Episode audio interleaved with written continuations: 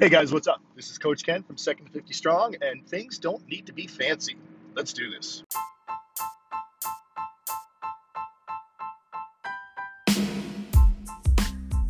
So here's the deal. How do people like us who are in our second 50 years of life and don't buy into the garbage that getting older means getting weaker and being less active?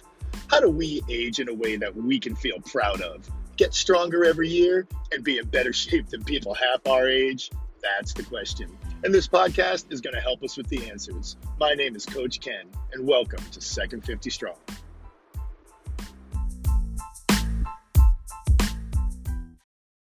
Hey guys, what's up? This is Coach Ken at Second 50 Strong, and it is late October, and it's pretty dreary outside, and we're going to be getting this week coming up, probably beginning of November, some 20-degree days coming up, which I know isn't as bad as some parts of the country, but still getting pretty chilly, so we're dropping below freezing up here in Maine for the daytime now, and so be it. Bring it on. I've getting COVID tested again today because I work in healthcare, so this is like I think number 6 for me. Although they're changing their techniques. In the beginning, they were scraping up on the inside of my skull, which was very. The first time was very. Very interesting, let's just say. I wasn't ready for it. I mean, there were nurses crying with their mascara running because they really shoved that sucker up there. But now it doesn't go up as high, and you hold it and twist. And I even hear they've got some saliva things now that I've never gotten done. But yeah, we're going to be testing, I think, either every week or every other week, at least through the month of November at our facility, because the Maine CDC is just, they go around and target different facilities at different times, and they're targeting ours right now, so be it. And so far, so good, knock on wood. Let's see how that goes. But at work, I have a student, and she's great, and she's been with me now. This is 6 weeks, or I think the beginning of the 7th week, and I don't think I've talked about her. She's awesome. But the other week, we were mentioning, and this just popped into my head this morning, so I wanted to talk about it. She was doing some program with one of our patients, and she's like, I think we should mix it up. I think we should change it. And I said, why? And I said, well, because we've been doing the same thing now for 2 or 3 sessions, so we should do something different. And I paused for a second and I said, well, is what you're doing working? Is it helping? Are you seeing improvement? And she's like, yeah. And then I'm saying, well, then why should you bother to change it?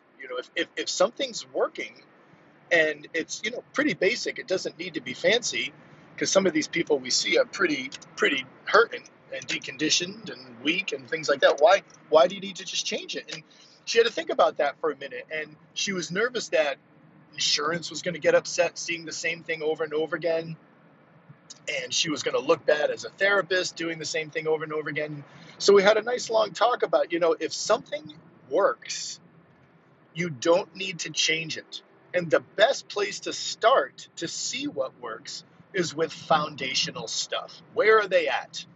And if they're making improvements with those foundational things, there is no need to get fancy, no need to have variety or change anything up. It's just flat out unnecessary. I remember watching, I think it was some exercise program on DVD or whatnot, and they were talking about muscle confusion. Man, let me tell you what, muscles don't get confused. They do one thing and one thing only. They shorten. There's nothing to confuse them about. They shorten. That's it.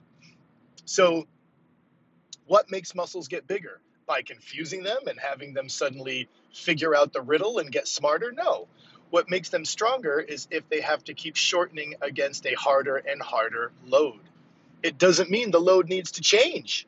If you're seeing results, it just doesn't. So the only thing that matters when you are doing your exercise routine or your strength training program or whatever you're doing is, are you continuing to get results? If you are, there is no need to change anything. There's no need to get fancy or more exciting. The only thing that needs fancy is our minds, because we get bored. Thank God muscles don't get bored, right? Bone density doesn't get bored. Ligaments width and tendon strength doesn't get bored. They just react to their environment. That's all they will ever do because we are ingrained into survival mode, which I have talked about before. All our bodies and brains want to do is survive, and they survive by reacting to our external environment. If our external environment gets hard, then our bodies get stronger, faster, better balance if our balance gets challenged, whatever it may be. So there is no need to have a bunch of different types of exercises, to rotate through a bunch of different exercises. It's really unnecessary. And the best thing to do is start with your foundational movements to see if those can make progress first. And guess what? They do all the time. And yes, I'm talking about the core four, the squat, the bench press, the press, the deadlift. Those will make progress for a very long time with people just by adding on weight without getting fancy, because fancy is for the mind. Now, I'm all for fancy and I'm all for changing things up if you're getting so bored that you're kind of just falling off the wagon and you're not doing it anymore. So you need to do something a little more interesting because honestly, you don't have the discipline to keep going. Okay, that's fair, but it's not because your body needed it. It's not because you were stalling out with progress, so you needed to get more fancy. So once I explained all of this to her, and it kind of made sense, you know, and she was like, aha, okay. So we continued on doing the same basic things, just making them harder to do, right? You always got to make things harder to do to match where the person is and take them a little bit further. And they kept making more and more gains without needing to get fancy or complicated. And that's the exact same thing with strength training. And you see it all the time with other things. If a runner wants to increase their running, they don't have to do all these crazy other things. They just run more. Right? I mean, so we see this all the time. If you want to increase your squat, squat more. That's all. You know, it really can stay that simple. So keep it simple. Don't be fancy unless you feel you need to be or you're going to quit. But then you've got some other issues you have to deal with. But keep it simple and just keep adding weight, and you're going to keep getting stronger and stronger just with the same foundational exercises. It works for physical therapy, it works for strength training, it works for us, it works for Second 50 Strong. So hauling in the wood, because we heat 100% with wood in our house, which I love, and we're gonna be hauling it in big time. And October is always the coldest month of the year because we still like to open the windows during the day, but then it gets really cold at night. So we don't make a lot of fires that way because the heat just flies out the window the next morning. So, but I think we're going to be keeping the windows closed now as it's dropping down into the 20s. So be it. Winter's coming. All right, guys, get strong as hell. This is Coach Ken. See you next time.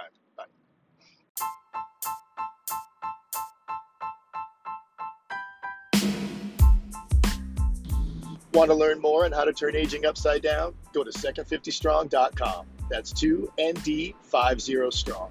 There we'll cover the ins and outs and ups and downs and how to live an active, energetic life that will make the 20-somethings jealous. This is Coach Ken, and I'll see you there. And please don't forget to rate this podcast and share it with the people you want to kick butt with.